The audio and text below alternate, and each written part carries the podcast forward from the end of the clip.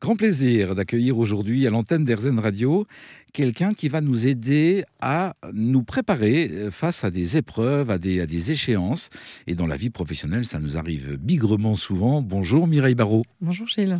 Mireille, vous êtes sophrologue, vous accompagnez les dirigeants d'entreprise à mieux gérer leur énergie. Vous êtes spécialiste du sommeil. Et lorsque l'on a... Alors le sommeil, ça fait partie des ingrédients sur lesquels il faut certainement travailler pour se préparer face à nos échéances. C'est quoi les bons conseils pour être fort par rapport à notre vie professionnelle ? Alors les échéances, elles sont variées. Il y en a qui ont des enjeux plus conséquents que d'autres. Et on n'est pas tous pareils. On peut avoir des échéances qu'on a déjà rencontrées dans l'échec et donc les appréhender. Peut-être que ça peut même nous inquiéter.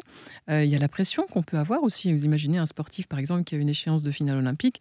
Peut-être que la nuit précédant sa finale, il va peut-être avoir une mauvaise nuit. Alors, ce qui est important d'envisager par rapport au sommeil et par rapport à ce genre de situation, c'est de se dire que la veille, c'est pas dramatique si on dort pas bien. D'ailleurs, ça fait partie, c'est un des mécanismes que le corps nous propose à travers les rêves, de nous exposer à une situation dans l'échec. On appelle ça la simulation de menace pour nous préparer le jour J à être capable d'y faire face. Alors ça, il y a eu beaucoup d'études de fait, notamment avec des étudiants en médecine. Yannick Noah qui racontait que la veille de sa finale de Roland-Garros, il avait rêvé qu'il la perdait. Donc ça, c'est une des propriétés de nos rêves, de nous exposer par anticipation dans l'échec pour que finalement le jour J, on soit capable de faire avec. Donc ça...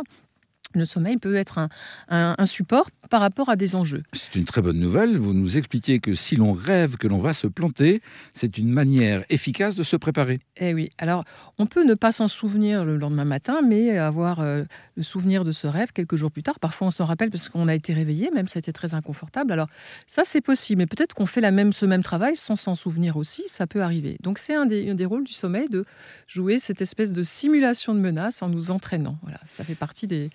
Au niveau des rêves, la période des rêves. Par rapport à une échéance, mon vécu, c'est plutôt que lorsque j'ai un rendez-vous ou une présentation importante, je sais que je vais moins bien dormir la veille et ça va me mettre dans un état d'excitation ou de fatigue qui finalement sera assez utile et propice.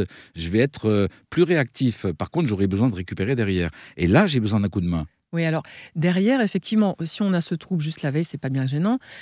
Après, récupérer, en général, on a une étape de récupération de soulagement où on décompense. Alors, la décompensation peut se faire accompagner, par exemple, une fois qu'on a fini la situation en jeu, la respiration, la cohérence cardiaque pour se ralentir peut aider. Tous les outils qu'on a en sophologie pour se détendre, pour finalement retrouver un équilibre émotionnel, faire baisser le cortisol, parce que tout ça, c'est aussi très chimique et très physiologique. Les techniques qu'on peut utiliser en sophologie vont permettre d'agir là-dessus. Alors, après, sur ce qui est plus inquiétant, je dirais, ou plus préoccupant, c'est quand on commence à mal dormir, mais longtemps avant. Voilà, avant une échéance, si on sent qu'on perd son sommeil 3 mois avant, ben là, il faut se faire aider. Il faut vraiment prendre le taureau par les cornes. Et prendre le taureau par les cornes, c'est rencontrer quelqu'un comme vous, mettre en œuvre des exercices de sophrologie ou d'autres disciplines ? Alors, quand il y a des échéances importantes, moi, ce que j'ai tendance à faire, c'est à conseiller qu'on se prépare, comme on le fait avec des sportifs de haut niveau qui vont avoir des échéances, des courses un peu de dingue, comme les Diagonales du Fou. Eh ben, on va travailler sur une préparation. Et une préparation, ça englobe plein d'aspects de l'enjeu. Et pour être vraiment performant le jour J et ne pas se laisser submerger par le stress, pour avoir une gestion vraiment équilibrée de son énergie, ces préparations, elles vont être utiles. C'est ça qui permet de faire la différence entre un très grand champion et quelqu'un qui est juste un bon sportif. Vous nous sensibilisez à la préparation, la planification. Oui. Dans préparation, il y a planification, oui. Il y a d'autres choses ? Oui, on rentre dans les détails, on identifie toutes les zones où on peut imaginer qu'on va avoir de la difficulté. Typiquement, dans une course, ça peut être la topographie, ça peut être le climat, ça peut être la concurrence, ça peut être la période d'attente avant le début de la course. Et on peut faire ces analogies dans l'entreprise aussi, de la même façon, bien évidemment. Donc, c'est d'identifier toutes les phases du déroulement de la situation, d'avoir un film. Comment j'aimerais vivre cette situation idéalement ? Mais on n'est pas en train de se monter un peu la pression, là, quand on fait ça ? Non, parce qu'en fait, on va se préparer par anticipation à vivre ces différentes étapes. C'est exactement ce qu'on fait dans un protocole de préparation. On appelle ça la préparation mentale, mais c'est bien plus que mental. C'est physique, émotionnel. On travaille sur les 3 dimensions de l'individu. Et quand on agit sur ces 3 dimensions et qu'on les a fait par anticipation, le jour J, on a des ressources incroyables. Parce qu'on est déterminé. Parce que le cerveau a déjà commencé à accueillir par la répétition des séances le nouveau scénario. Et du coup, le nouveau scénario est accessible. Toutes les techniques de visualisation, aujourd'hui en neurosciences, on a un peu plus compris comment ça se passe, mais il y a la création de nouveaux circuits neuronaux qui vont permettre le jour J, du coup, d'aller rencontrer cette situation. Je ne promets pas à quelqu'un qui fait... J'ai aidé des coureurs, par exemple, à faire des courses. Je ne leur promets pas qu'ils vont gagner. Par contre, ce qu'on travaille, c'est comment aimeriez-vous vivre ce moment idéalement ? Est-ce qu'on peut transposer ça au monde de l'entreprise, à un dirigeant qui doit rencontrer son conseil d'administration ou à un commercial qui doit convaincre une assemblée de clients ? Bien sûr, on peut faire aussi... moi, j'ai déjà accompagné des personnes qui levaient des fonds pour faire des pitchs. Là, il y a plein de moments de la vie d'un dirigeant où finalement ce type de préparation peut être extrêmement utile. Et elle est accessible à tous, vraiment. Là encore, je le répète, ce n'est pas réservé à une élite sportive. D'ailleurs, les armées, les corps d'élite en armée s'en servent aussi, mais tout le monde peut s'en servir.